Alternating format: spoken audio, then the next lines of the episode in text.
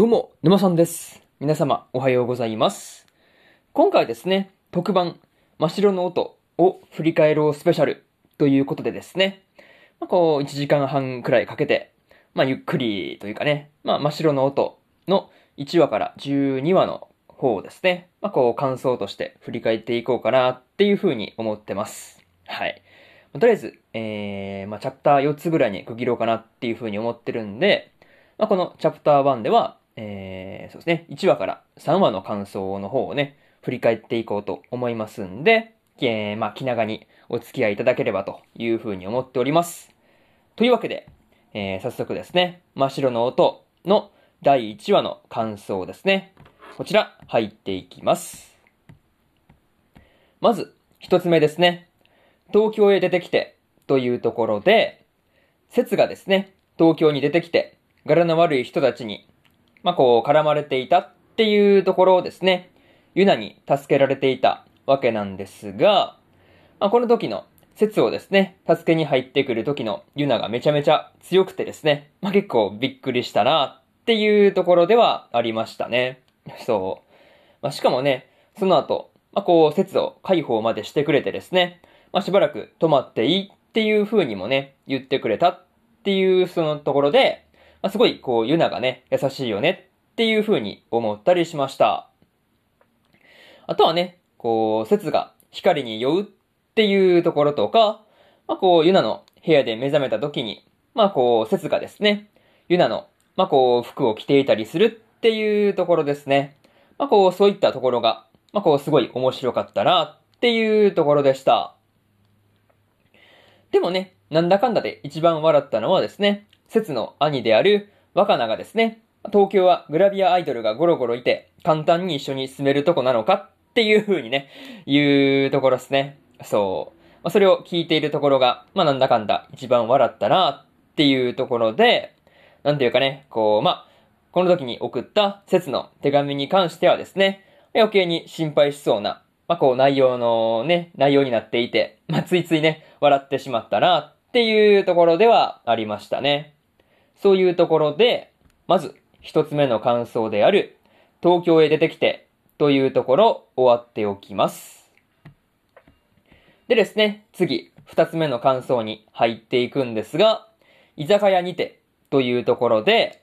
居酒屋でですね、まあ、こう、節がユナの彼氏である、まあ、タケトに対して言ってることがですね、まあ、ものすごく正論だったわけなんですが、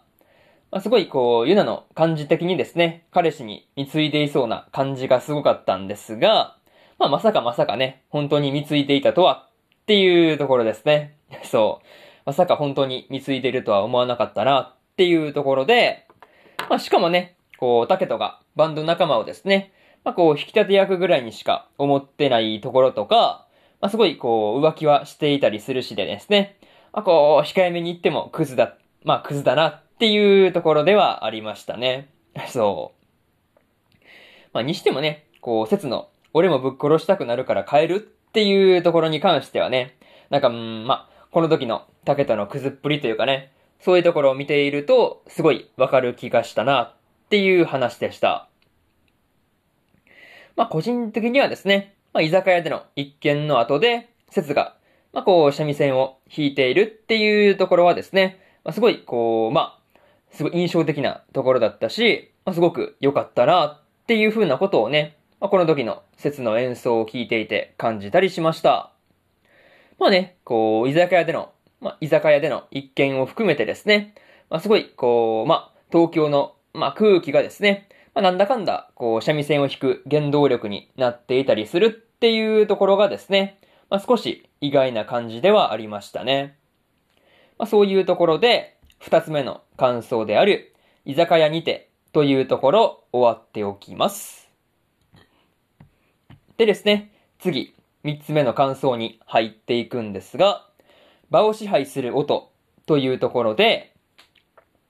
ユナからの頼みでですね、節が、まあ、こう前座としてですね、まあ、こう、三味線を弾いていたわけなんですが、まあ、この時の演奏がですね、まあ、こう、圧巻の一言に尽きるなっていうところでしたね。そう。なかなかすごい演奏っぷりだったわけなんですが、まあ、最初はね、こう、まあ、バンドのライブなのに、説が、まあ、出てきたっていうことで、戸惑っていた観客の人たちが、観客の人たちがですね、まあ、こう、徐々に三味線の演奏に引き込まれていくっていう感じが、まあ、ものすごく良かったなっていう風なことをね、感じたりしました。まあ、しかもね、演奏が終わった後にですね、節が激しく息を、まあ、こう、切らしているっていうところからもですね、まあ、こう、演奏一つとっても、まあ、こう、なんていうかね、本気度合いというか、そういうところが伝わってくる感じも、すごい、まあ、いいところですよね。うん。あとはね、こう、ライブハウスで三味線の演奏っていう風なことをね、まあ、すごいしていたわけなんですが、まあ、なんかね、こう、なんていうか、陽と和の感じで、なんか合わなさそうな感じがあったんですが、なんかね、全然そんなことはないっていうところもね、なかなか面白いところではありました。またね、あれだけ気が立っていた竹ともですね、まあ、説の三味線の演奏を聴いているうちにですね、まあ、すごい、こう、冷静になっていっていてですね、まあ、すごい、こう、三味線すごいなっていうことをね、思ったりしました。なんていうかね、そういうところで、すごい人の心を動かしてるというかね、そういうところがすごく、なんか、うん、わかるというか、わかるシーンではあったというところで、三つ目の感想である、場を支配する音というところ終わっておきます。でですね、最後にというパートに入っていくんですが、まあラストで、節の母親であるですね、梅子が、まあこうドアをぶっ壊してですね、登場していたわけなんですが、まあね、こっからこうどうなっていくんだろうっていうところがすごく気になる要素ではありましたね。またね、こう、ゆなが今回で、まあこう、まあ実家というかね、まあ田舎に帰ってしまったわけなんですが、まあ最後にね、まあこう、切にさらっとキスをしていくところとかがですね、まあこう、攻めてるなっていうことをね、思ったりしました。あとはね、こう、節が、まあ祖父のことを考えているっていう描写がすごいね、多かったなっていうのもね、1話の感想ではあるんですが、個人的に、まあ、こう、まあ、祖父の真似じゃなくて、切なりの三味線の弾き方をね、見つけていってほしいなっていうことを、まあ、すごい1話を見て、まあ、1話を通してね、まあ、思っていたところではありましたね。うん。まあ、何にせよね、こう、次回でどうなっていくのかっていうところがね、すごいワクワクする終わりだったなっていうところで、まず、真っ白の音の1話の感想ですね。こちら、終わっておきます。でですね、続いて、第2話の感想の方、入っていくんですが、まず、一つ目ですね。全員振り向かせろというところで、まあ、節の三味線と節の母である梅子の歌が合わさった時の、まあ、こう、迫力ですね。そういったところがすごかったわけですが、まあ、すごい、こう、演奏の中で、節の三味線の力量と、まあ、こう、梅子の歌ですね。まあ、それがこう、まあ、なんていうかね、お互いの三味線と歌をそれぞれ高め合っていくっていう感じがすごく、まあ、なんていうかね、うん、なんていうか伝わってくるところではあったんですが、やっぱりね、こう一緒に、なんていうか、こう演奏していく中で、互いの音楽を高めていくっていう感じの展開っていうものは、やっぱりこう燃えるものがあるなっていうことをね、感じたりしました。まあ、結果としてはですね、梅子の言う通り、部屋の前の通りの人がね、全員、まあ、振り向いていて、まあ、すごいこう演奏に耳を傾けていたわけなんですが、まあ、そりゃね、あんなすごい迫力のある演奏が聞こえてきたら、注目するよねっていう感じの、まあ演奏ではあったところですね。うん。まあ何にせよですね、梅子の人柄も、まあ、歌もインパクトが強いなっていう風なことをね、感じるところの一幕ではありました。まあそういうところで、まず一つ目の感想である、全員振り向かせろというところ終わっておきます。でですね、次、二つ目の感想に入っていくんですが、編入初日というところで、まあ、編入初日ですね。説はですね、わざわざこう、東京までやってきた兄の若菜同伴でですね、まあこう、学園に向かっていたわけなんですが、まあね、その日の朝ですね、たぬきち食堂の店主のおじさんにですね、若菜が、まあこう、説の、まあ、お父さんとね、間違えられているっていうところがですね、なかなか面白かったなっていうところですね。そう。これに関しては結構笑ってしまったところではあるんですが、またね、こう、学園に行った時にもですね、まあ、すごいこう、梅子がですね、説の話を涙ながらに、涙ながらに語ったっていう話とか、まあ、こう、大量の寄付金をね、学園側に支払ったっていうことがね、まあ、こう、まあ、いろんなことが判明していたわけなんですが、まあ、すごい、こう、まあ、やりたい放題やってる感じがですね、まあ、実に梅子らしいなっていう風に感じるところではありましたね。そう。なんていうかね、そういうところからも、すごいこう、梅子のパワフルさというかね、そういうところが伝わってきました。あとはね、こう、説が、職員室に行った時にですね、首里が持ってきたですね、三味線を直していたわけなんですが、まあ、すごい、こう、革の張り替えだけでですね、数万円はかかるんだっていうところがですね、まあ、結構驚かされた話ではありましたね。そう。そう。いや、数万円かかんの革の張り替えだけでっていう感じですよね。うん。まあなんかね、こう、それを聞いて、首里がショックを受けるっていうのもですね、すごくわかるような気がしましたね。うん。まあ、そういうところで、二つ目の感想である、編入初日というところ、終わっておきます。でですね、次、三つ目の感想に入っていくんですが、兄と一緒に演奏というところで、まあ、節と若菜がですね、神社で三味線を一緒に演奏していたわけなんですが、まあ、すごいね、二人が演奏している時にですね、二人が、まあ、こう、子供の頃の映像とかもね、流れていたわけなんですが、まあ、すごい、こう、二人のつかず離れずの関係というかね、なんかそういうところが演奏にも反映されているように感じられるところの、まあ、感じられる部分ではあったかなっていうのが正直な感想ですね。うん。まあ、にしてもね、こう、まあ、ちょっとこう、先を行く若菜にですね、説が追いついて、並んだっていう風に思ったら、またこう、若菜が、まあ、こう、先に行くっていう感じがですね、なんていうか、こう、本当にいい兄弟関係だなっていう風なことをね、思ったりしました。うん。なんか、そういうところがなかなかね、面白かったわけなんですが、まあ、こう、それと同時にですね、まあ、この時の節と若菜の演奏を聴いている中で、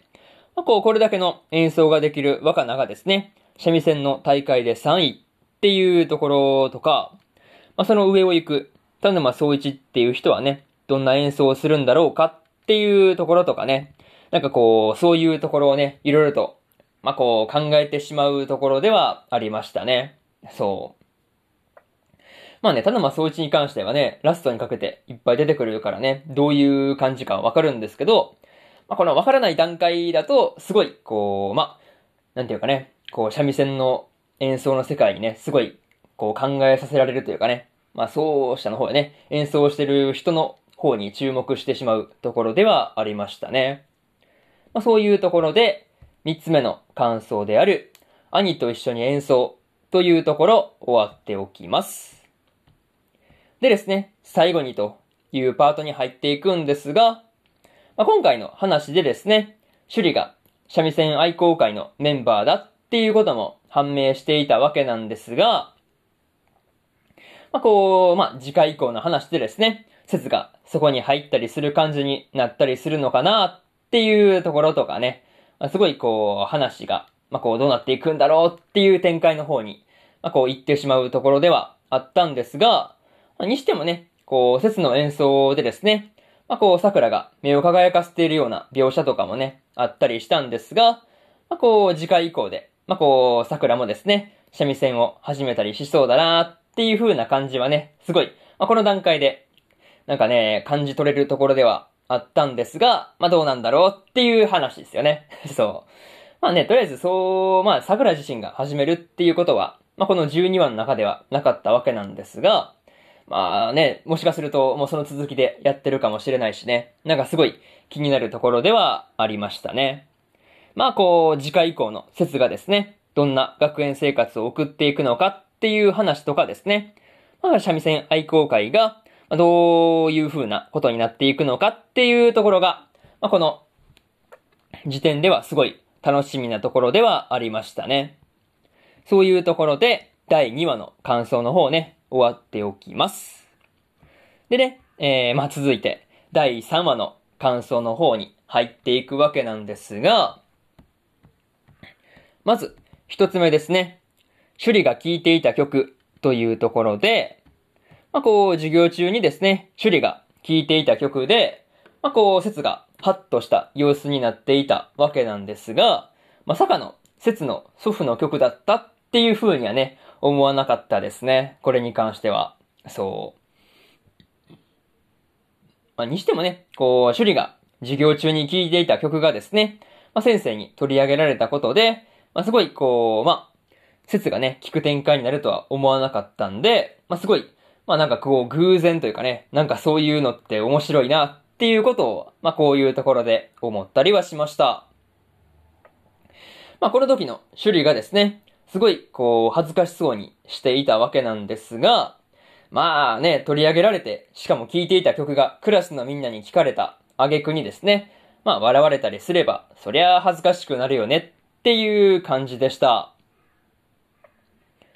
まあでもね、こう、趣里がおばあちゃんの口ずさんでいた曲をですね、探すっていう目的で、三味線愛好会に所属していたこともね、まあ明らかになったわけなんですが、まあね、こう、すごいこの時点でどうして首里が三味線愛好会に入ったのかっていう謎が解けた感じで、すごい良かったなっていうところでした。まあね、そういうところで、まず一つ目の感想である、首里が聴いていた曲というところ終わっておきます。でですね、次、二つ目の感想に入っていくんですが、ライブへ行こうというところで、まあ、小籔先生の提案でですね、説たちが高校の卒業生である、まあ、こう、神木清流のライブに行くっていうことになっていたわけなんですが、まあ、その理由ですね。理由が神木清流がイケメンだったからっていうところはね、まあ、ついつい笑ってしまったなっていうところでした。まあね、しかもこう、ライブ当日の格好もですね、まあ、小籔先生がとても教師とは思えないほどに、こう、まあ、着飾ってるというかね、まあ、すごい、こう、派手な服装をしてきてましたからね。なんかもう明らかにこう、まあ、清流のことを意識してるなっていう感じではありましたね。まあ、にしてもね、こう、神木清流のライブはですね、まあ、説から見てもですね、引き込まれてしまうほどに、まあ、圧巻の演奏だったわけなんですが、まあ、こう、すごい、こう、まあ、すごいっていうことしかわからない三味線の演奏をですね、まあ、すごい、こう、まあ、なんていうかね、説が解説してくれてるからこそ、まあ、見ている側としてはすごいわかりやすかったなっていうところがありましたね。でもね、演奏の後に会場中から黄色い歓声が上がっていたわけなんですが、まあこう、この時にね、小籔先生がはしゃぎまくってるっていうところを見て、まあ、すごいこう、ドン引きしているカイトがですね、まあ、面白かったなっていうところですね。まあでも普通にドン引きしますよね。そう。まあなんかね、そういうところがあったなっていう話で、二つ目の感想である、ライブへ行こうというところ終わっておきます。でですね、次、三つ目の感想に入っていくんですが、腕試しというところで、田沼総一の妹である舞からですね、説のことを、まあ、聞いていた清流に腕前を確認するっていう目的で、説が三味線をね、渡されるっていうことがあったわけなんですが、まあ、その演奏の結果は全然、ああ、ダメだったっていうところですね。そう。すごいそういうところがあったわけなんですが、まあ、こう、説の演奏を、まあ、こう、止めた時の、まあ、こう、清流の笑みであったりとか、その後の、つまんない音出しやがってっていうところですね。そう、まあこう、つまんない音出しやがってっていう風に言ってるところに関しては、すごいこう、ゾッとするというか、そういう部分があったなっていう感じですね。まあ、それと、この時に、説が演奏の時に大事にしているのは、何のために弾くのかっていうところだということもね、明らかになっていたわけなんですが、まあね、そこを大事にしてるんであれば、こう、試しに弾いてみてっていう今回の清流の、まあ、こう、提案に関してはね、まあ、それはこう、まあ、乗りに乗れなかったなっていうところは、まあ、こう、理解できるというか、納得がいくところではありましたね。まあね、もしこう、説がそうであるのなら、まあ、今回のところはね、本当にこう、引く理由がなかったっていうところなんですが、まあ、今回のことでですね、すごいこう、清流の中での説の印象はですね、まあ、ちょっとこう、悪くなった感じはあったんですが、まあね、こっからこう、まあ、清流の、清流がですね、こう、まあ、説に対してどういうことをね、まあ、影響を及ぼしてくるのかなとかね、まあ、そういうところが、すごいこう、この3話の時点では気になる話ではありましたね。まあ、そういうところで、3つ目の感想である腕試しというところ終わっておきます。でですね、最後にというパートに入っていくんですが、今回はですね、説が清流の前で三味線をいつもみたいに弾けなかったっていうところはですね、まあ、ちょっと残念なところではありましたね。またね、こう、桜の言葉を聞いて、節が首里のおばあちゃんの疎開先で聞いた思い出の曲であるっていうことをね、まあ、こう、まあ、曲をですね、まあ、本人の前で、ま、演奏するっていうことも約束していたわけなんですが、まあ、こう、次回でね、それがどう、まあ、次回で弾きに行くわけなんですが、これがね、どうなるのかなっていうところがね、まあ、わからないっていうところですごいワクワクしていたのを覚えてますね。うん。まあ、そしてですね、この時の種類が言った、まあ、こう、音が入るよっていう部分に関してはですね、まあ、すごいこう、うるっと来てしまったところではありましたね。まあね、これに関しては本当にこう、次回の話が気になるなっていうところで、今回の第3話の感想ですね。こちら、終わっておきます。まあね、とりあえずこんな感じで、えー、チャプター1の方、えー、終わっておきます。まあね、チャプター1では1話から3話の感想をね、語ったんですが、まあ、チャプター2では4から6話の感想を語って、チャプター3では7話から9話、チャプター4ではですね、4では10から12話の感想ですね、まあ、こう、この、まあ、3話ずつ語っていく構成にしようと思ってるんで、まあね、引き続き聞いてもらえると嬉しいです。というわけで、まあ、こう、次のチャプター2でお会いしましょう。それじゃあね。はい。それでは、チャプター2の方、入っていこうと思うんですが、えー、チャプター2ではですね、まあ、言っていた通り、4話から6話の感想の方ですね、語っていきますんで、気軽に聞いていってください。というわけで、早速ですね、第4話の感想の方、入っていきます。まず、一つ目ですね。自分なりの演奏というところで、説がですね、若菜に春行のテープをね、送るように頼んでいたわけなんですが、まあ、こう、この時の若菜の態度ですね。若菜の態度がですね、まあ、なんていうか、説に対して、まあ、こう、兄として接しているっていう感じで、めちゃめちゃ良かったなっていう風に思いましたね。まあ、こう、まあ、その言っていた祖父の春行はですね、難易度が高いっていうこともあって、説は弾けないだろうっていうことをね、すごい気にしていたわけなんですが、まあ、こう、それをですね、若菜が弾けなくても怖がることはないっていう風にね、言ったりとか、まあ、お前の春行を聞かせろっていう風にね、励ましたりしていたわけなんですが、なんかね、そういうところが、特に、こう、兄として、まあ、アドバイスしてるっていう感じが良かったなっていう風に感じる話ではありましたね。まあ、説の方もね、まあ、こう、そんな若菜の言葉を受けて、まあ、こう、改めて頑張ろうっていう気になっていたわけなんですが、なんかね、そういうところで、まあ、こう、本当に、こう、節と若菜はですね、いい兄弟だなっていう風なことを思ったりしました。あとはね、こう、節が神木清流の前でやらかしたっていうことをね、まあ、こう、まあ、こう、若菜にね、伝えたときに、まあ、若菜からはですね、死ねっていう風にね、怒られてしまった わけなんですが、まあ、これに関してはね、まあ、ついつい笑ってしまったなっていうところですね。そう。まあ、さっきまでね、いいこと言ってた若菜がですね、まあ、こう、まあ、死ねって言ってこう、電話をね、切るっていうところが、まあ、このギャップですよね。そう。なんかね、そういうところも含めて、兄弟らしいなっていう風に感じましたね。まあ、そういうところで、まず、一つ目の感想である、自分なりの演奏というところ終わっておきます。でですね、次、二つ目の感想に入っていくわけなんですが、ライトの出会いというところで、実家から送られてきたですね、春行のテープを、まあ、こう、カイトの家で聞いた後にですね、節が熱心に練習に励んでましたね。まあ、こう励んでいたわけなんですが、まあ、神社で春行を練習しているところで、まあ、こう通りがかったライト出会ったわけなんですが、まあ、すごいこう、お姉系の口調でですね、ものすごく癖が強い人だなっていう風なことをね、思ったりしました。まあ、にしてもね、こう、張り詰めた説の演奏を聞いてですね、音が尖ってるとかね、まあ、音が尖ってるとか言ってるあたりですね、こう、まあ、三味線ではなくてもですね、音楽関係の経験者だったりするんだろうなっていう風なことがね、感じられる話ではありました。だってね、こう、音が尖ってるとかね、まあ、素人がすぐに聞いて言える言葉じゃないですからね。なんかそれを思うと、絶対、まあこう、まあ音楽というかね、楽器関係の経験者だよなっていう感じでした。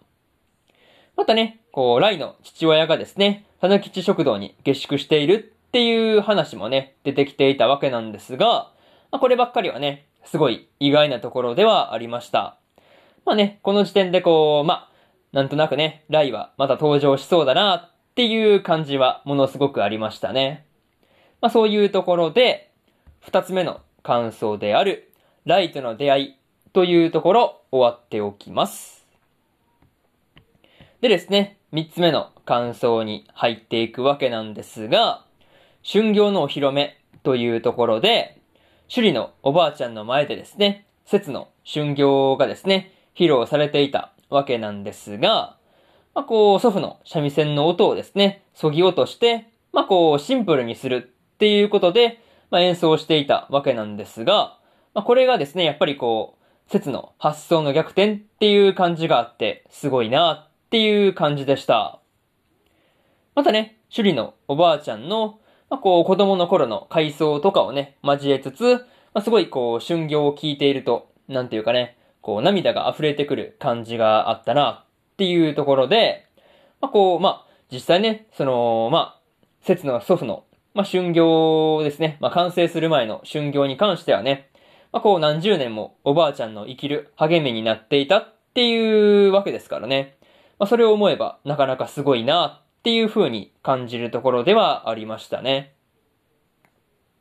まあ、それとですね、子供の時に出会った、まあ、こう、まあ、まあ、節の祖父と、まあ、こう、首里のおばあちゃんなんですが、まあ、このね、二人のこう、孫である節と首里がですね、またこう、出会ったっていうところに関してもですね、なんていうかね、こう、運命じみたものというか、そういうところをね、感じたりしました。まあね、今回の節の、まあ、こう、春行の演奏でですね、首里のおばあちゃんがですね、まあ、こう、結構満足してくれたっていうところに関してはですね、いや、本当に良かったなっていうふうに思いましたね。まあ、これで逆に満足してもらえなかったらどうなることやらっていう感じがしますけどね。うん。まあでもね、そういうところで良かったという話で、三つ目の感想である、春行のお披露目というところ終わっておきます。でですね、最後にというパートに入っていくんですが、今回はですね、節が首里のおばあちゃんにですね、春行を演奏して、まあ、こう、無事に一段落ついた感じではありました。またね、こう、神木清流が舞との電話でですね、節が音を出せなかったっていう風なことをね、言っていたわけなんですが、まあ、こっからね、こっからの話の中で、どんな風にね、まあこう、まあ、神木清流にも、清流もそうだし、舞もですね、どんな風にこう、説に絡んでくるのかなっていうところもね、すごいこう、この4話の話のところでね、ワクワクしていたなっていうところですね。そしてですね、首里が、まあこう、三味線愛好会は続けるっていう風に言っていたわけなんですが、まあこう、そこにね、節とカイトとユイが入る前提だっっていうところがですね、なかなか面白かったなっていう話ですね。まあ次回からはですね、まあすごいこう、三味線愛好会としての話が展開していくっていう感じなんですが、まあね、どうなっていくんだろうっていうところがすごく楽しみなところではありましたね。まあそういうところで、第4話の感想の方終わっておきます。でですね、続いて第5話の感想の方に入っていくわけなんですが、えー、まず、一つ目ですね。素人に教えるというところで、まあ、こう、三味線愛好会のメンバーでですね、松五郎杯での優勝を目指すことになっていたわけなんですが、まあ、すごいね、ここに関しては、説が素人に教えるっていうことで、まあ、結構悩んでいる感じがありました。まあ、若菜からはですね、まあ、課題曲より先に6段を教えた方がいいっていう風にアドバイスをもらっていたわけなんですが、まあね、こう、まあその辺に関しては兄貴はね、教えんの上手いから、まあナイスっていう感じではありましたね。うん。またね、こう、最初は、三味線初心者だからっていう風にこらえていたもののですね、途中で説も限界を迎えていたわけなんですが、まあでもね、こう、まあ自分ができるからこそ素人ができないっていうのを見てね、どうすればいいのかが、まあこう、わからなくなってしまうっていうところに関しては、まあ、多分、なんて言うんだろうね、ある程度上達した人であれば、まあ、なんていうかね、当然というか、多分誰でも通る道なんじゃないかなっていう風なことをね、感じたりしました。まあ、それにね、説に関してはこう、三味線を人に教えるのはですね、まあ、初めてであるっていうことを考えれば、まあ、仕方がないっていう面が大きいかなっていう感じでした。まあ、でもね、こう、ちゃんと日を改めて空気を悪くしてしまったっていうことを、首里にね、ちゃんと謝っていることで、まあ、こう、大ごとにならなか、ならなかったんだっていうところは本当に良かったですね。まあ、そういうところで、まず、一つ目の感想である、素人に教えるというところ、終わっておきます。でですね、次、二つ目の感想に入っていくんですが、松五郎杯というところで、節がね、部屋に戻ると、まあ、そこには梅子がね、いたわけなんですが、まあ、こう、松五郎杯を開催した理由とかね、そういったところを、こう、節に話したりしてました。まあね、その話の中で伝わってきたのは、梅子が、まあ、自分の父親である松五郎のことをですね、まあ、ものすごく誇りに思っているっていう部分なんですが、まあ、出なければですね、まあ、あそこまで松五郎という名にですね、すごいこう、こだわる必要はないですからね。そう。まあ、はっきり言うとそういうところはないわけですからね。まあ、それを思うと、まあ、逆に、こう、この話を聞いて、こう、松五郎っていう名前がね、ちゃんとこう、大会の名前に入ってるっていうので、納得がいく話ではありましたね。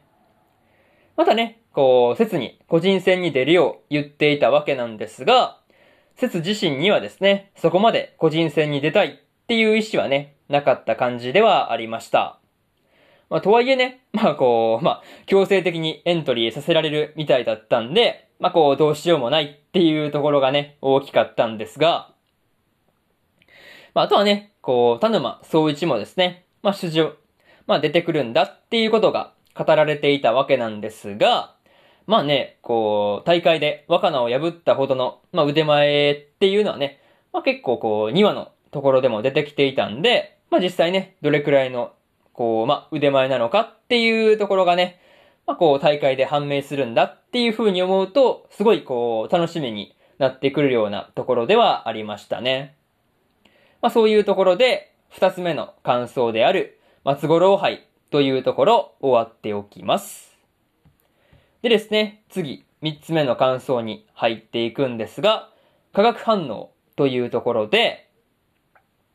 首里がですね、節と清流の、まあ、こう合奏でですね、奏でられる、奏でられる音のことをですね、化学反応っていう風に言っていたわけなんですが、まあ確かにね、なんかこう、そんな感じがあったなっていうところですね。この合奏でですね、一番すごいなっていう風に思ったのが、まあ、節と清流の演奏がですね、まあ、時間通りにぴったり止まってるっていうところですよね。そう。まあ、こうぴったり収まってるっていうところが、まあ、ものすごくびっくりしたんですが、まあ、その時計とか見なくてもですね、感覚的に分かってしまうっていう感じが、まあ、いかにもプロだなっていう風なことをね、思ったりしました。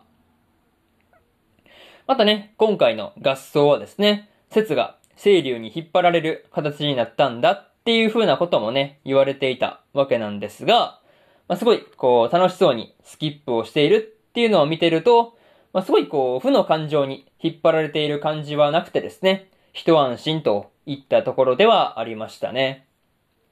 あとは、こう、合奏のことをですね、祖父にいたずらされた気分と似ているっていう風なことをね、まあ、こう、まあ、言っていたわけなんですが、まあ、なんていうかね、説の祖父の松五郎にですね、茶目っ気があったっていうところが、まあ、すごい新鮮に感じた話ではありましたね。なんかそういうところがすごく面白かったなっていうところで、三つ目の感想である化学反応というところ終わっておきます。でですね、最後にというパートに入っていくんですが、今回はですね、三味線愛好会に大が加わっていたわけなんですが、まあね、三味線経験者だったっていうところに関してはびっくりした感じではありましたね。またね、松五郎杯に関しては、個人戦と団体戦があるみたいだったんですが、まあ、それぞれね、こう、まあ、どうなっていくのかなっていうところがね、まあ、今の段階ではものすごく楽しみだったという感じですね。まあ、そしてですね、三味線愛好会の首里とカイトとユイの3人がですね、まあ、ここからどれだけ上達していくのかっていうところで、ものすごく期待が高まる話ではありますね。うん。でも本当ね、こっからのこう、まあ、話の展開とかね、そういったところが楽しみすぎてやばいですというところで、第5話の感想の方終わっておきます。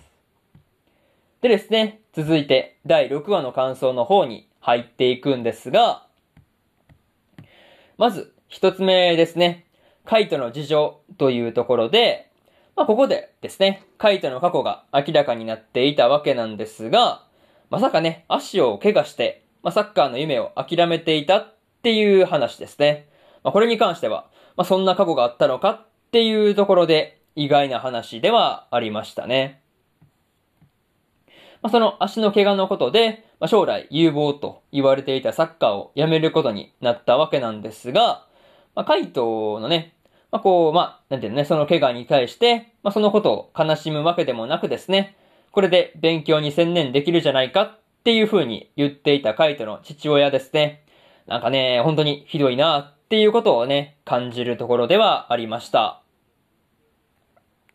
まあね、なんかそういうところがすごい、まあ、胸くそ悪いっていうほどではないんですけど、まあちょっとね、まあ、うん、言う言葉を間違えてるよねっていうところではありましたね。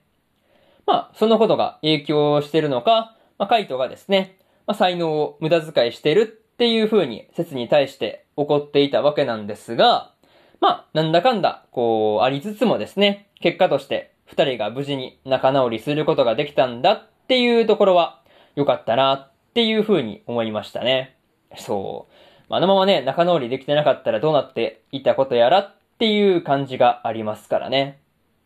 また、節とカイトがですね、揉めてしまった時に、まあ、おせっかいをするライもね、やっぱりこう、いいやつだなっていう風なことをね、思ったところではありましたね。まあ、そういうところで、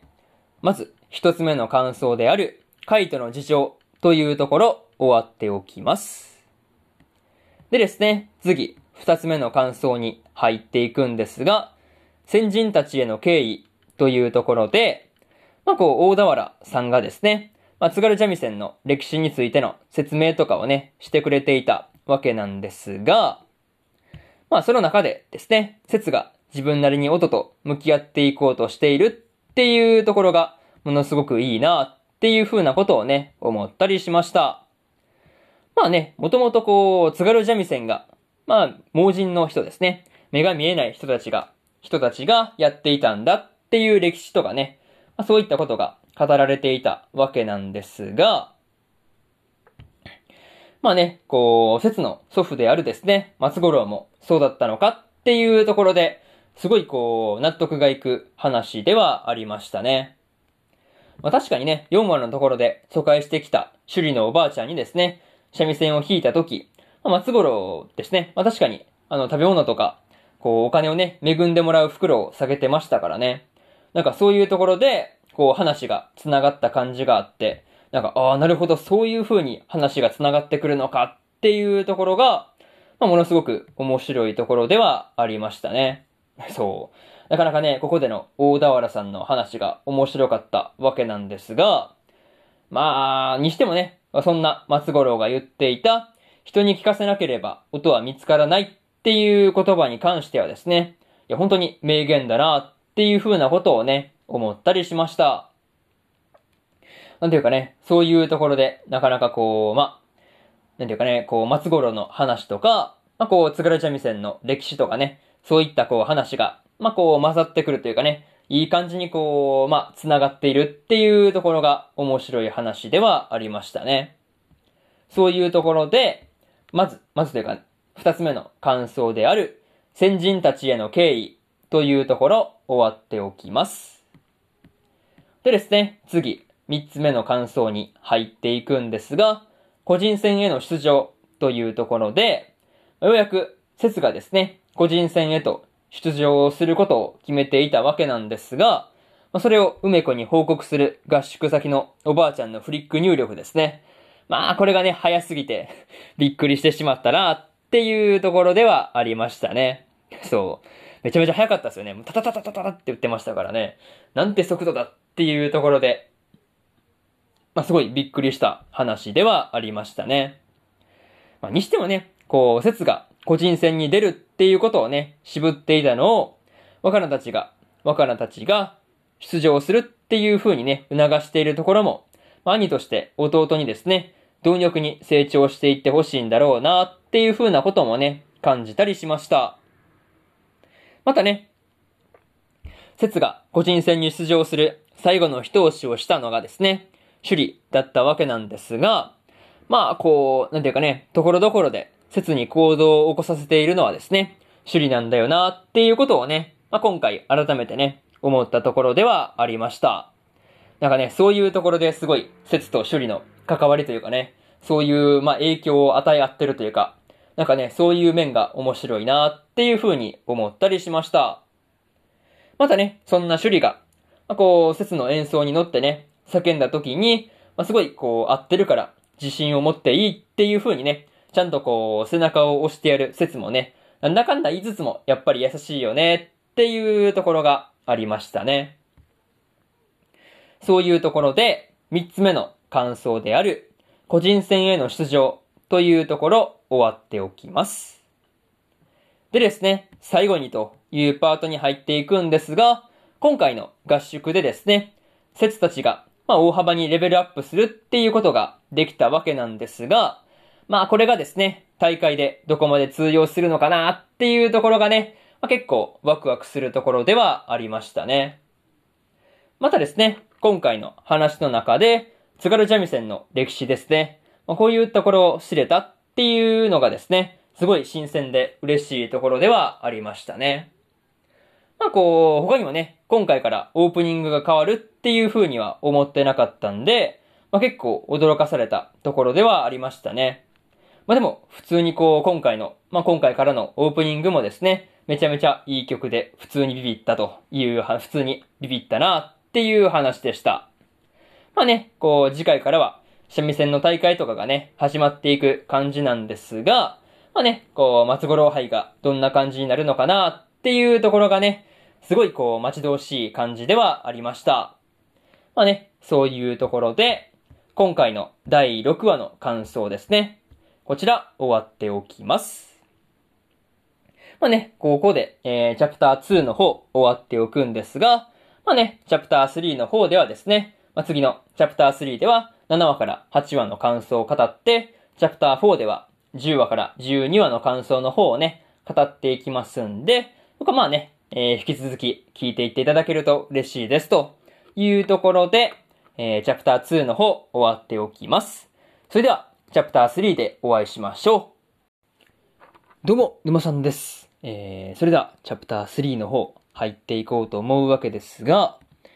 えー、チャプター3では、第7話から第9話の感想ですね。こちら、語っていくんで、まあ、気軽に聞いていってください。というわけで、早速ですね、第7話の感想の方、入っていきます。まず、一つ目ですね。会場入りというところで、ついに松五郎杯がですね、始まっていたわけなんですが、まあこう会場がですね、めちゃめちゃ華やかだっっていうところがですね、見ていて面白いところではありましたね。あとはね、こう、会場入りした後で、まあ、ゆいが出してきたユニフォームですね。まあ、このユニフォームがですね、5人揃えば、まあ、こう、戦隊カラーっていうのがですね、まあ、見ていてめちゃめちゃ面白かったわけなんですが、まあ、確かにね、衣装というかユニフォームからして目立ちそうな感じだったんですが、まあ、この時にね、恥ずかしそうにしている趣里がなかなか可愛かったなというところですね。そう。まあ、そういうところがすごい印象に残っているわけなんですが、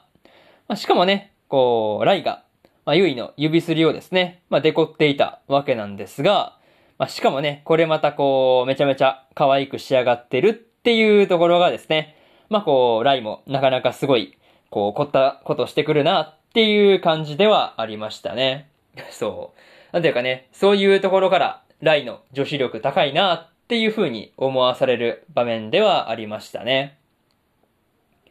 またね、梅子と田沼兄弟のお母さんがですね、まあ、すごいこう、バッチバチに、まあ、こう、言葉だ、まあ、なんていうかね、もう口先だけでこう、まあ、口だけでこう、バトルしていたわけなんですが、まあ、こう、言葉のチョイスとしてはあれなんですが、まあ、ある意味でね、母は強しだなっていうことをね、まあ、思わされるというか、まあ、お母さん、なんかね、もう普通に強いよね。キャラとしても、なんていうか、言ってることとかね。なんかそういうところからして強かったなというところで、まず、一つ目の感想である、会場入りというところ、終わっておきます。でですね、次、二つ目に入っていくんですが、出会いと再会というところで、説がですね、田沼総一と出会って、まあ、こう、ゆいはですね、舞とリアルではこう、まあ、初対面ですよね。まあ、初めて対面を果たしていたわけなんですが、まあ、個人的にはですね、節と総一がですね、話をしているっていうところで、まあ、総一がですね、俺たち友達だねっていう風に言った時にですね、まあ、こう、違うっていう風に説が即答するところですね。まあ、これがなかなか面白かったなというところでしたね。そう。いや、これ結構笑ってしまったところではあるんですが、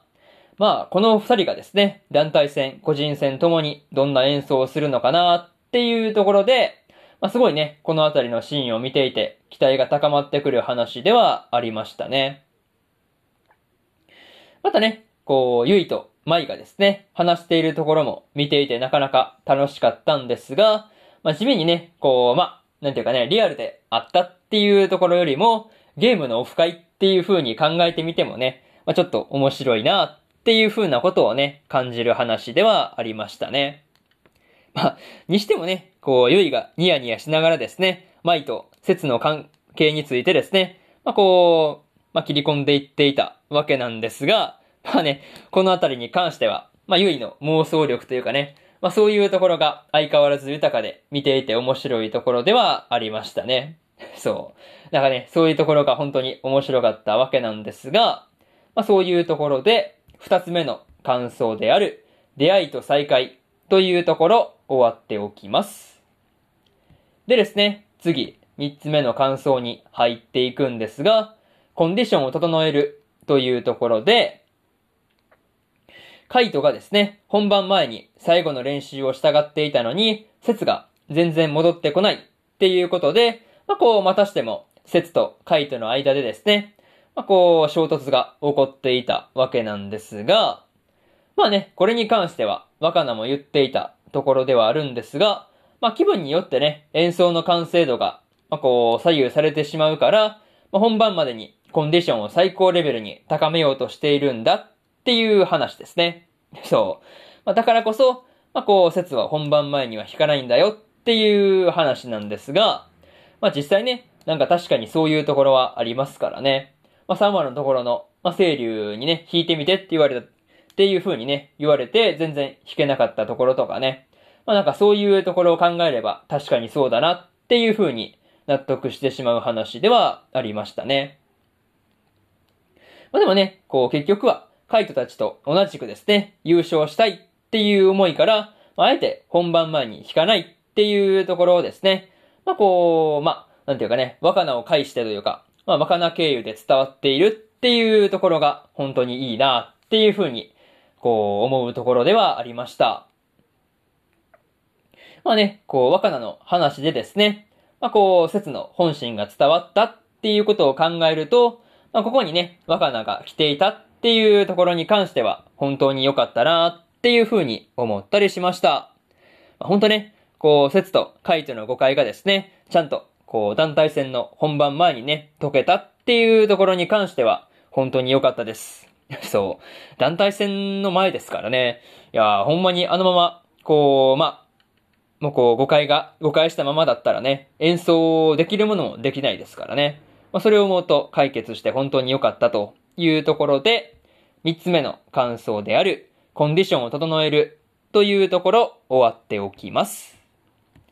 でですね、最後にというパートに入っていくんですが、今回からですね、松五郎杯が始まっていたわけなんですが、まあ、開会式での梅子のところがですね、こう、全然、三味線の大会の開会式に見えなくて、なかなか面白かったな、っていうところでした。またね、節と田沼総一と、舞兄弟、舞兄弟以外にもですね、まあ、こう、梶高臣といったね、注目株がいたんで、まあ、すごい、こう、団体戦だけでも、かなりハイレベルな戦いになりそうだな、っていう風に思いましたね。まあ、にしてもね、大会の中で、節と舞がね、再開するようなことがあるのか、そこもね、楽しみにしておきたいところではありますね。まあ、こう、まだまだ、まあ、こう、松五郎杯が続いていきそうな感じではあるんですが、まあ、こう、ここからね、節たちが団体での優勝ができるのかっていうところがね、まあ、こう、祈りたい気持ちではあったというところで、今回の第7話の感想ですね。こちら、終わっておきます。でですね、次、第8話の感想の方に入っていくんですが、まず、一つ目ですね。弱音を吐こうというところで、普段だったら弱音とかをね、吐かないゆいが、まあ、首里の一言で弱音を吐いていたわけなんですが、まあ、こう、こんな感じで、まあ、こう、素直にね、不安を正直に吐き出せる仲間っていうのが、すごくいいなっていう風なことを思ったりしました。またね、こう、ゆいを見ていてですね、首里が緊張しているっていうところで、まあ、こう、緊張してるのはね、自分だけじゃないんだっていうことにも気づいたりするシーンがね、すごい細かいんですけど、なんか、そういうところにこだわりというかね、そういうところを感じたりしました。まあ、にしてもね、こう、首里が女子の中ではぶられそうになった時にですね、まあそういうのを嫌いっていう風にね、はっきり言えるゆいはですね、まあこう、普通にかっこいいなっていうことを思ったりしました。なんかね、そういう感じのところが、まあ、ゆいらしいといえばゆいらしいんですが、なんていうかね、うん、まあ普通にかっこいい系というかね、なんかそういうところが、まあすごいいいなっていう風に感じたんですが、まあそういうね、ゆいの、まあこう強い部分のエピソードがですね、出てきた後で、まあすごいこう不安を吐き出しているっていうゆいの弱い部分ですね。こう、これを出す場面があったから、まあ、すごいこう、まあ、良さが引き立ったのかなっていう風なことをね、思ったりはしました。そういうところで、まず一つ目の感想である、弱音を吐こうというところ、終わっておきます。でですね、次、二つ目の感想に入っていくんですが、田沼兄弟というところで、説たちの前にですね、舞たちマイマイと素敵な仲間たちのですね、演奏が行われていたわけなんですが、まあ、こう、演奏の時にですね、まあ、説を意識するほどにですね、音が鋭くなってしまっているっていう描写があったわけなんですが、まあ、その描写があるっていうことがね、まず細かいなっていう風なことを感じましたね。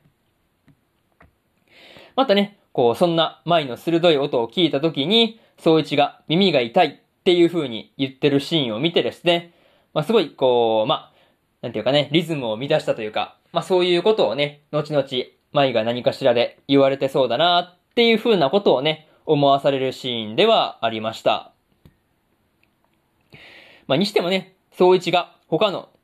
まあね、他のこう、まあ、出場している人たちの、まあ、演奏ですね。まあ、これをこう、お菓子に例えているっていうところをですね、舞が、こう、なんていうかね、ちゃんと突っ込んでくれていてですね、まあ見ている側としては謎に安心してしまったなっていうところではありましたね。そう。まあでも確かにね、なんか突っ込みたい気持ちはあったからね。なんかそういうところで普通に結構ほっとした部分では、ほっとした部分ではありましたね。あとは、こう、前回にちょっとだけね、会って話した説のことをね、総一がすでに友達だっていう風にね、認識しているところとが、なかなか面白いところではありましたね。まあでもね、前回のところで、説に、まあ友達じゃねえっていうところは言われてるわけですからね。そう。まあそれでも友達だっていう風に、まあこう、総一は思ってるところが、なかなか面白い話ではありました。まあそういうところで、二つ目の感想である、田沼兄弟というところ終わっておきます。でですね、次、三つ目に入っていくんですが、本番前にというところで、本番前に説たちがですね、いろいろと話をしていたわけなんですが、まあいい感じに出番が来る直前で終わったっていうところで、まあすごいね、こう続きは次回っていうところがね、まあこうなかなか、ああ気になるなーっていう感じのところではありましたね。まあ、にしてもね、説が来先輩を信用してやってみたいことがあるっていう風に言っていたわけなんですが、まあ、ここもね、こう、まあ、次回でちゃんとわかるんですけど、まあ、一体何をするつもりなんだっていうところが、まあ、ものすごく気になるところではありましたね。まあ、しかもね、この時に頼まれた台の方もね、まあ、すごいこう、楽しくなってきたっていう風に言っていたんで、こう余計にまあ、こう、まあ、気になって気になって仕方がなくなるっていう感じではありましたね。まあ、それと、カイトがですね、両親が来ているっていうことを知った時にですね、まあ、どんなものか聞かせてやるっていう風に言っていたわけなんですが、まあ、そんなカイトがですね、ただただいい演奏ができることを祈るばかりというところではありましたね。まあ、なんというか、そういうところがなかなかね、まあこう、いよいよ始まるなっていう感じがあったりして、なかなか面白いところではありました。あとはね、こう、カイトがユイに対して、優しいし、ブスじゃないっていう風に言ってですね、頭ポンってするところがですね、まあこう、この、なんていうかね、団体戦の演奏が始まる直前の話の中で、まあ一番好きだったりするという話ですね。なんかね、そういうところがあって、ほっこりはしたんですが、まあね、続きが気になるっていう感情が、こう一番上に来るなっていう感じでした。そういうところで、三つ目の感想である、本番前にというところ終わっておきます。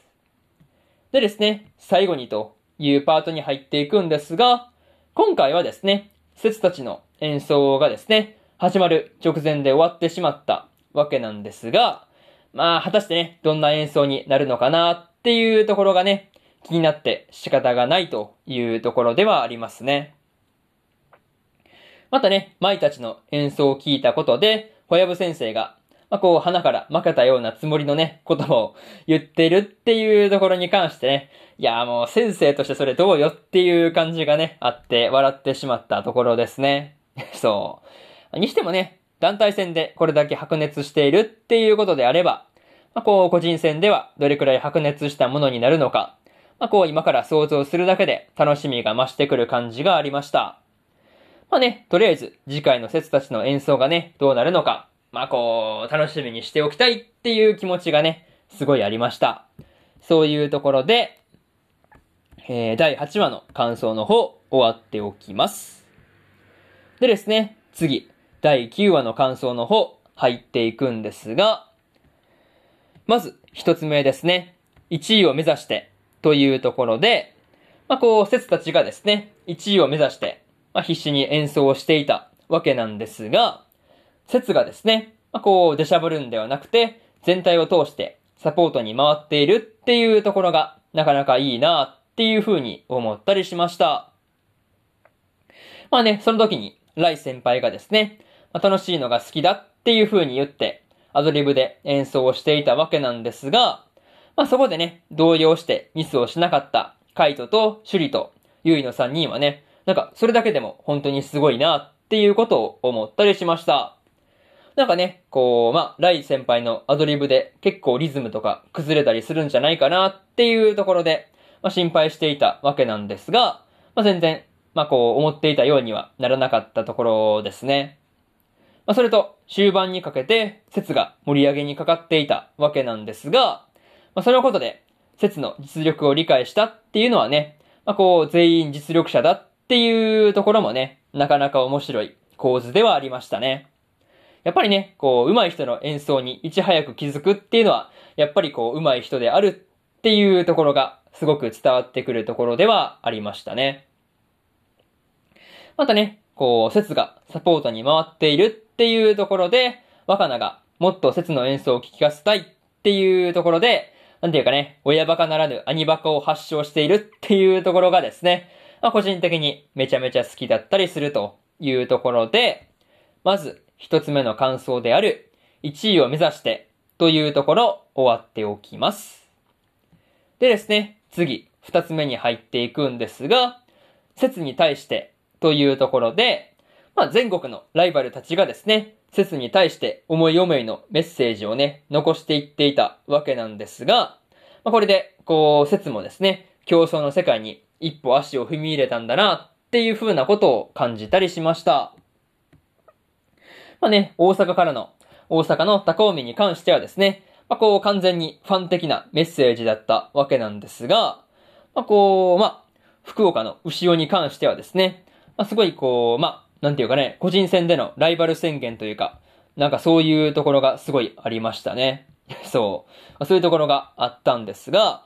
なんていうかね、こう、そういう風に、まあこう、まあ全国のライバルたちが、まあ一言二言言っていくっていうところを見ていると、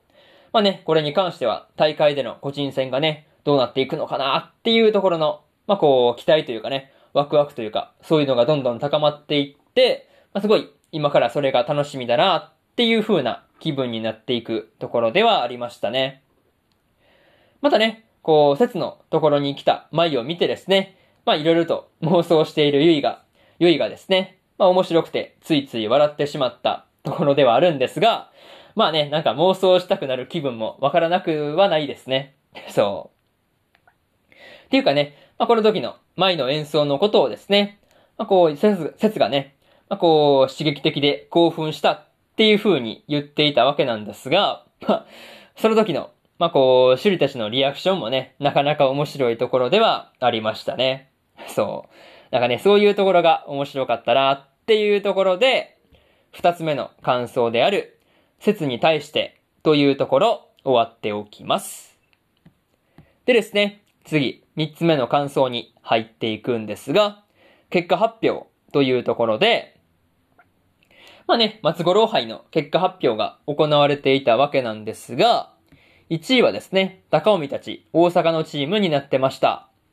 まあね、これに関しては結果的な面だけで見ればね、意外な感じがあったんですが、まあなんていうかね、確かにこう安定していていい評価をもらえば、まあ1位になれますからね。そう。なんていうかね、こう突き抜けて1位なところがあるというよりかは、安定して、こう、まあ、複数の審査員から2位とかね、3位くらいの評価をもらっていると、こう合計すると1位になってしまうっていう点があるんですよね。そう。まあ、そう考えれば、前のところとか、まあ、説たちがあれだけのこう演奏をしたのにですね、まあ、こう結局1位は取れなくて、2位とか3位だったりするっていうところは、すごい納得がいく話ではありましたね。そう。そうか、これは採点上の仕組みで、こう、そういうことになったのかっていうところですよね。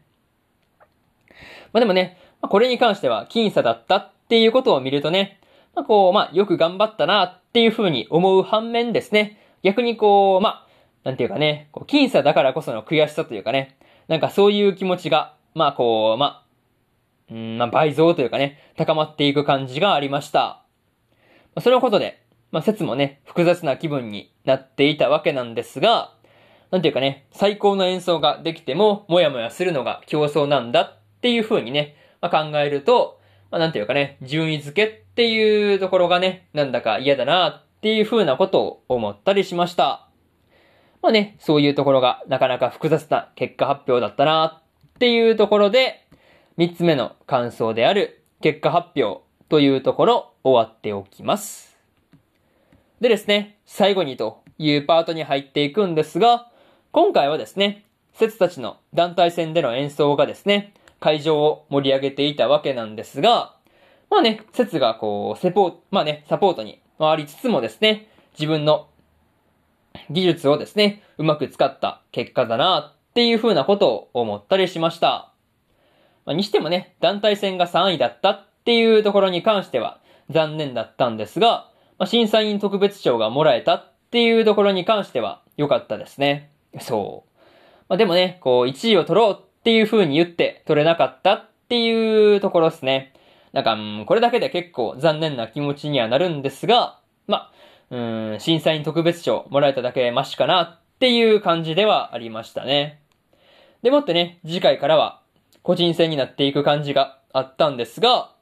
まあ、こう、そこで実際にですね、総一の実力がどれくらいの、まあ、こう、ものなのかっていうところが分かったりするんで、まあ、すごい楽しみなところではあるという話ですね。まあ、そういうところで、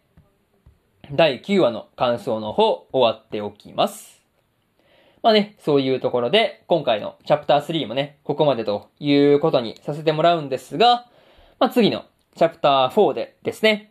えー、まあ第10話、続きの第10話から第12話の感想をね、順番に喋っていって終わりになるんで、まあこう、まあ、最後のね、チャプター4も聞いていってくださいというところで、えー、まあここでのチャプター3ですね、終わっておきます。それでは、チャプター4でお会いしましょ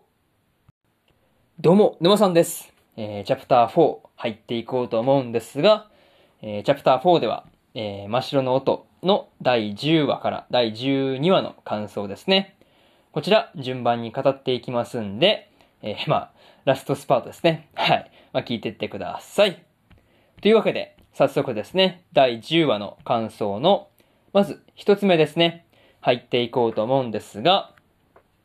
個人戦の始まりというところで、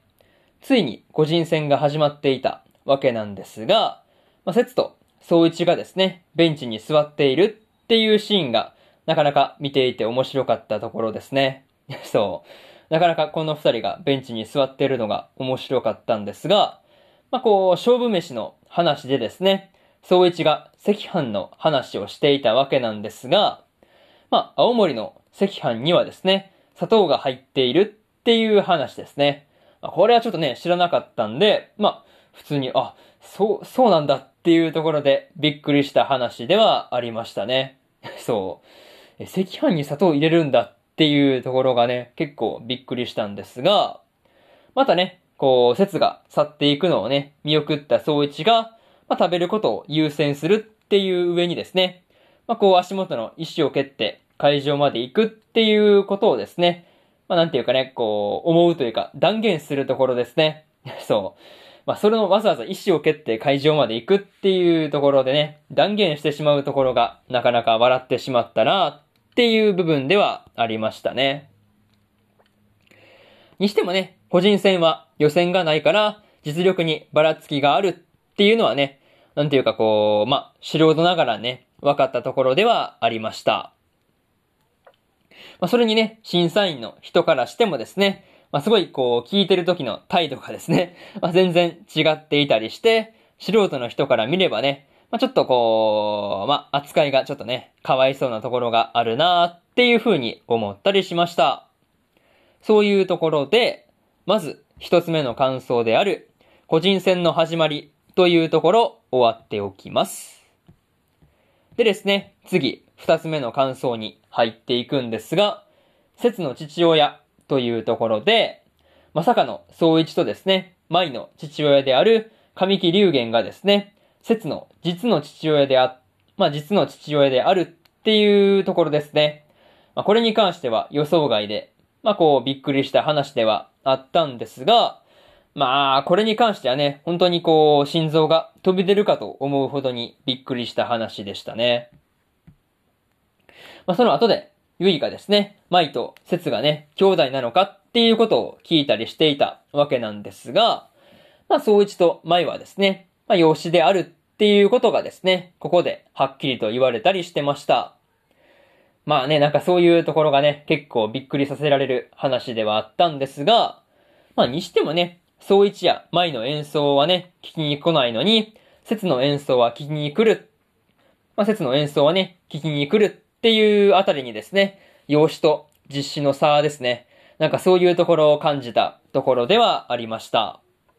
まあ、とはいえですね、総一に関しては、まあ、こう、実力は聞かなくても十分に理解していて、まあ、信頼しているから、わざわざ聞きに行く、わざわざ聞きに行く意味はないっていう感じのことはね、言ってたわけなんですが、まあなんかね、それはそれで結構ムカつくところではありますよね。そう。またね、こう、説をめぐって、龍玄と梅子が口論になっていたわけなんですが、まあね、間に挟まれた若菜からすればね、結構苦労しそうだなっていう風なことを思ったりしました。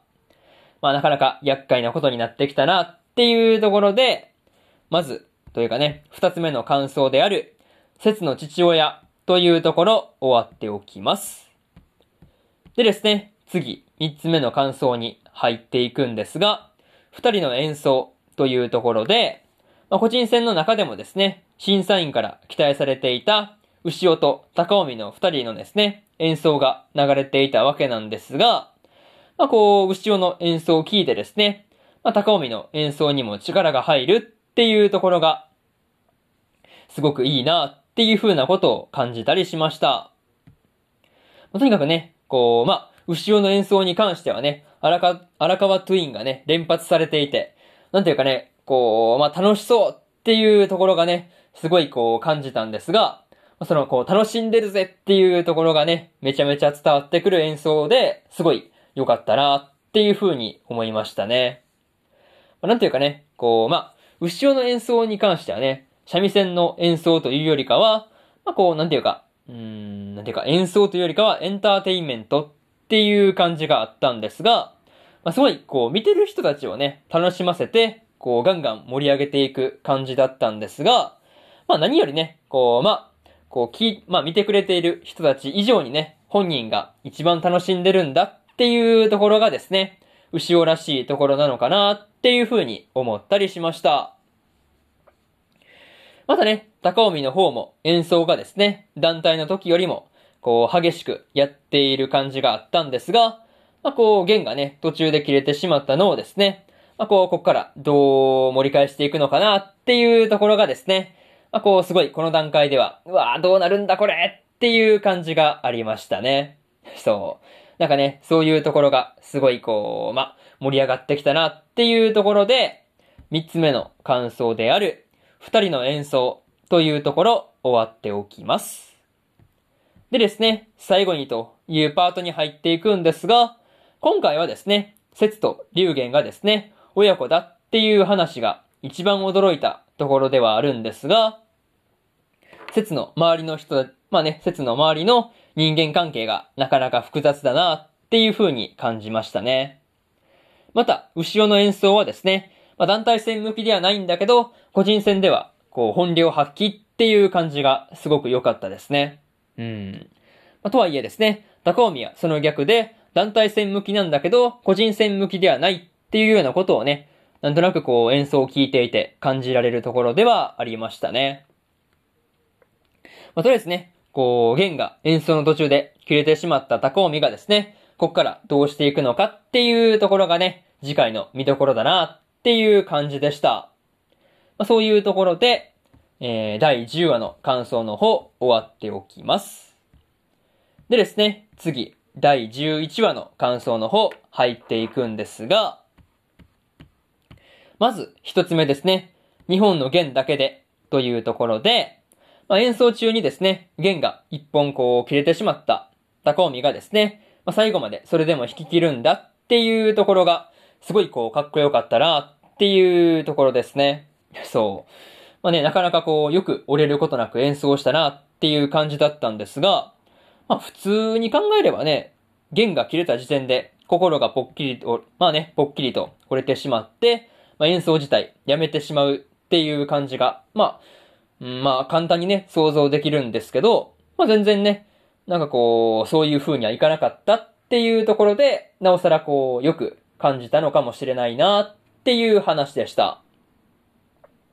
まあいくらね、半眼ビーキとは言ってもですね、まあ結果的には会場を沸かせたっていうところに関しては、まあ事実ではあるんで、まあ、個人的にはね、その辺も評価に反映されてほしいところではありますね。そう。まあでもね、まあ結果が分かってると何とも言えないところではあるんですが、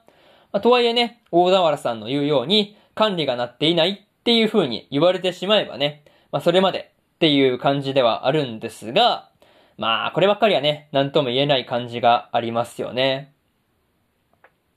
またね、牛尾が、まあこう、まあ、高尾がですね、自分以上に会場を盛り上がらせたっていうことで、まあ、ものすごく悔しがっていたわけなんですが、まあ、そこがね、見ている側としても結構面白かったなっていうところではありましたね。そう。なんかね、そういう悔しがってるところ面白かったなっていうところで、二つ目の、えー、二つ目じゃない、一つ目の感想である、日本の弦だけでというところ終わっておきます。でですね、次、二つ目の感想に入っていくんですが、みんなが聞きたい音というところで、説がね、演奏前に梅子から言われたことで、まあ、ちょっとこう迷っている感じがありましたね。っていうかね、こう梅子の松五郎の音が消えてしまうっていうことへの執着ですね。まあ、これがすごいなっていう風に感じたんですが、なんていうかね、それをこう、説一人にね、押し付けているっていう感じが、やっぱり好きにはなれないなっていう風に思ってしまったところですね。まあ、これに関してはね、なかなか難しい問題ではあるんですが、まあ、ちょっとね、こう、梅子の、まあ、押し付けが過ぎるなっていうところはね、感じましたね。また、本番前にですね、梅子に言われたことを気にしている説を見た若菜がですね、説を心配して駆け寄ってくるところがですね、いや、本当に優しいなっていう風に感じた話ではありましたね。まあ、しかもね、こう、まあ、梅子に言われたっていうこともね、ちゃんとこう、まあ、分かった上で、こう、心配してるんですよね。なんかそういうところが、やっぱりこう、若菜と節もね、まあいい兄弟だなっていうところは感じる話ではあったというところで、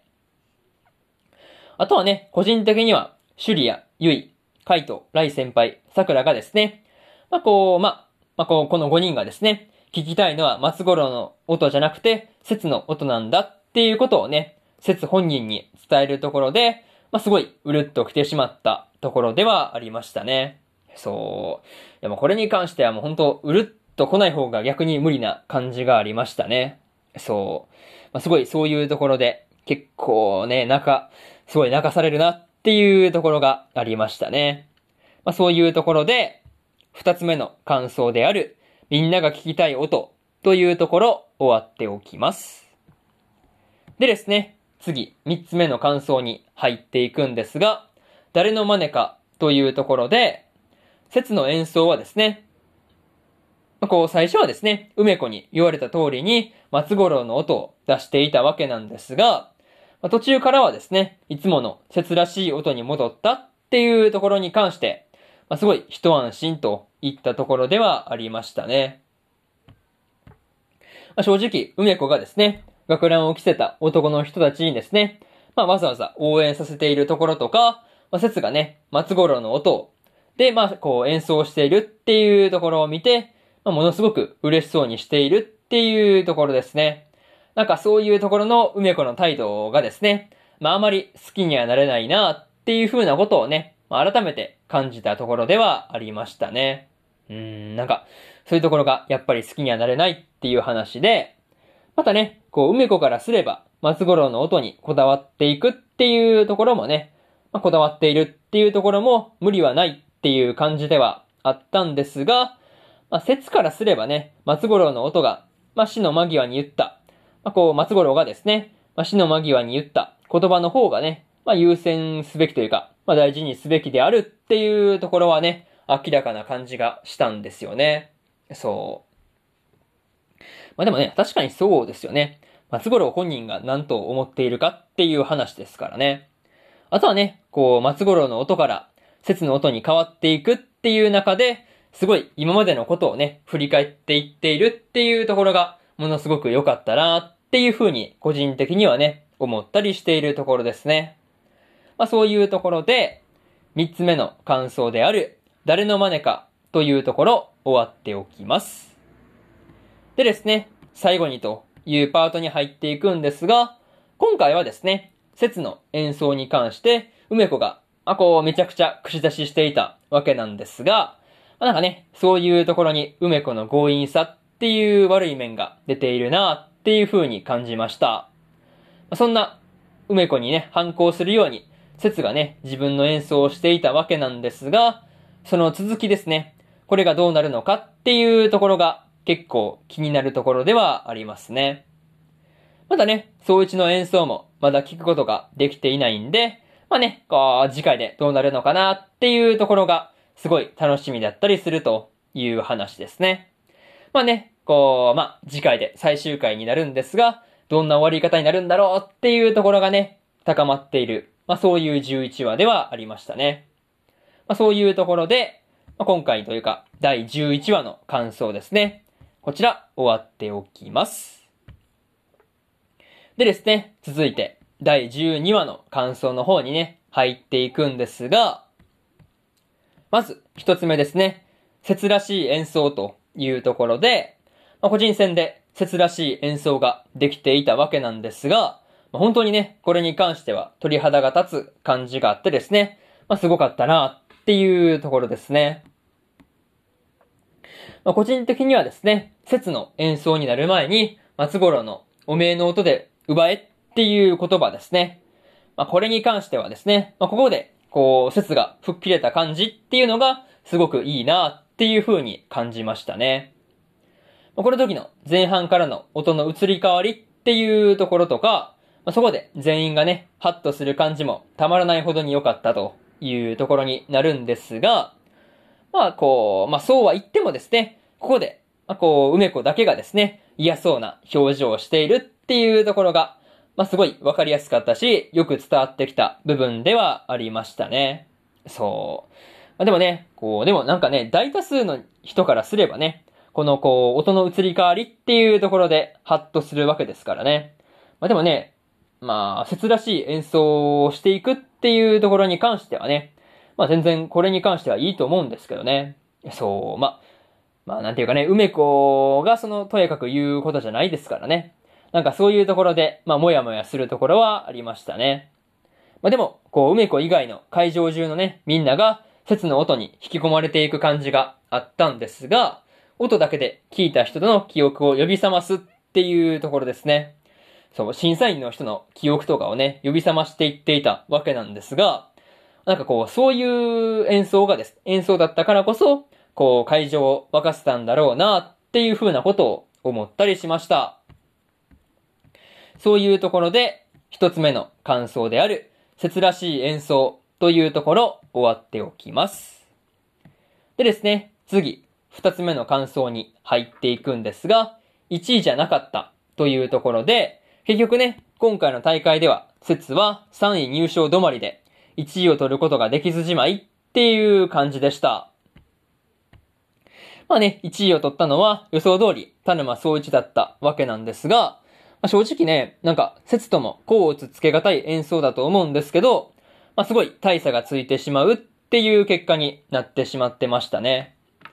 まあ、その理由が何ぞっていうところになると、まあ、前半と後半とで、まあ、こう演奏に一貫性がなかったからだっていうところが、まあ、言われていたわけなんですが、まあ、こればっかりはね、まあ、仕方がない感じではありましたね。まあ、正直、梅子がね、いらんこと言わなければ、まあ、全然いけただろうなっていう感じはしますね。まあ、なんていうか、こう、節の演奏はですね、清流たち、三味線を弾く人たちにです、人たちにですね、まあ、こう、今すぐ三味線に触れたいって思わせるような演奏をしたのに、まあ、3位入賞止まりっていうところがね、なんとも悔しい感じではありましたね。まあ、こう、他にもね、こう、恥をかかされたっていう風に言って、まあ、梅子がですね、まあ、節のトロフィー、トロフィーをですね、まあ、落としてくるところですね。まあ、これもね、なんかこう、嫌がらせが過ぎるなっていう風なことを思ったりしました。まあね、なんかもう恥をかかされたって言ってるけど、多分ね、うーん、なんていうか、恥をそんな言うほど多分変えてないと思うんですよね。メンツを潰されたっていうのはなんか、まあ、梅子本人が勝手に思ってるだけだろっていうところはすごい突っ込みたいところではありましたね。まあ、そういうところで、二つ目の感想である、1位じゃなかったというところ終わっておきます。でですね、次、三つ目の感想に入っていくんですが、点がつくということというところで、まあね、ここで演奏に点がつくっていうことに関して、清流たちからいろいろと言われていたわけなんですが、まあ、正直ね、説がかわいそうなところではありました。まあね、一人よがりだとかね、そう一には勝てないのは分かっていたとかね、まあこう、まあ清流と流言に好き放題言われてましたからね。まあこう、これに関しては、説がですね、まあ感情を吐き出したくなるっていう気持ちもね、わからなくもないっていう場面ではありましたね。まあなんかこう、それでもね、それは分かっていたとしても、すごい見ていてこう、まあ、うん、あまりいい気分にはならない感じではありましたね。そんな自分の音のことで悩んでいる説がですね、ラストで三味線に手を伸ばすっていう時に何を思ったのか、そういうところがね、すごい気になるところではありました。またね、説が随分と、まあ、こう、感情的になってしまうシーンがですね、まあ、こう、ラストにかけて多かったんですが、まあ、説がね、点数をつけられるっていう世界にね、まあ、そもそも残るっていう決断をしたのか、まあ、こう、それともね、もう点数をつけられる、つけられる、この競争の世界に、まあ、いるのは嫌だっていう風に言って、こう、元の説のスタイルに戻ったのかっていうところで、まあ、こう、どうなったんだろうなっていう、この想像をかき立てられるというかね、想像をかき立てられるというか、まあ、そういうところがすごい、うーん、まあ、なんかね、めちゃめちゃこう、もやもやするところではありましたね。まあ、そういうところで、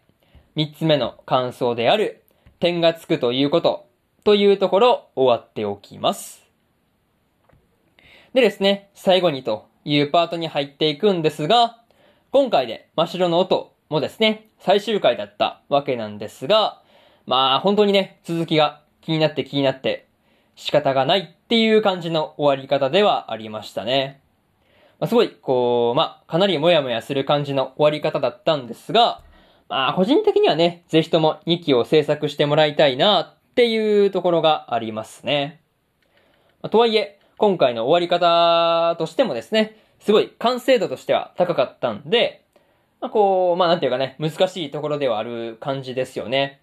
なんかこう、このまま一気で終わらせておいて、すごいこう、いい作品だったっていう終わらせ方もいいしね。ま2期を作って続きが見たいっていう気持ちもあるんで、まあこう、難しいところではあるんですよね。まあ何にせよ、真っ白の音っていうのはね、本当にもう素晴らしかったんで、まあ、もう一度ね、1話から時間のある時に見直していきたいなっていう風なことを思ったりしています。まあね、そういうところで、今回の第12話の感想がね、終わると同時に、えー、まあ、今回の特番である、真っ白の音の、えー、真っ白の音を振り返ろうスペシャルですね。こちらも終わっておきます。いや、なかなかね、まあ、結構、もう何、何分喋った？もう1時間半ぐらい語ってると思うんですけど、まあでもね、結構語れますよね。真っ白の音はね。いや、なかなか結構語らせてもらったんですが、まあね、うーん、またもう一回、まあね、まあもう一周見てみたいっていう気持ちもあるんでね、またこう、そうだな、長期休暇の時にでも見てみたいなっていう風に思ってますというところですね。まあね、これを、まあ、わざわざね、こんなこう、長ったらしい特番を聞いてるね、皆様もですね、まあこう、よかったら、真っ白の音もね、まあよかったらこう、まあ長期休暇というかね、まあ休みの日にでもね、もう一周してみるといいんじゃないかなっていう風に思いますね。まあそういうところで、今回の特番の方、終わっておきます。えー、それでは、終わっておきます。以上、沼さんでした。あ、そう、最後にね、真っ白の音のオープニングとかエンディングとかね、つけておくんで、よかったら聞いてみてください。それでは、終わっておきます。バイバイ。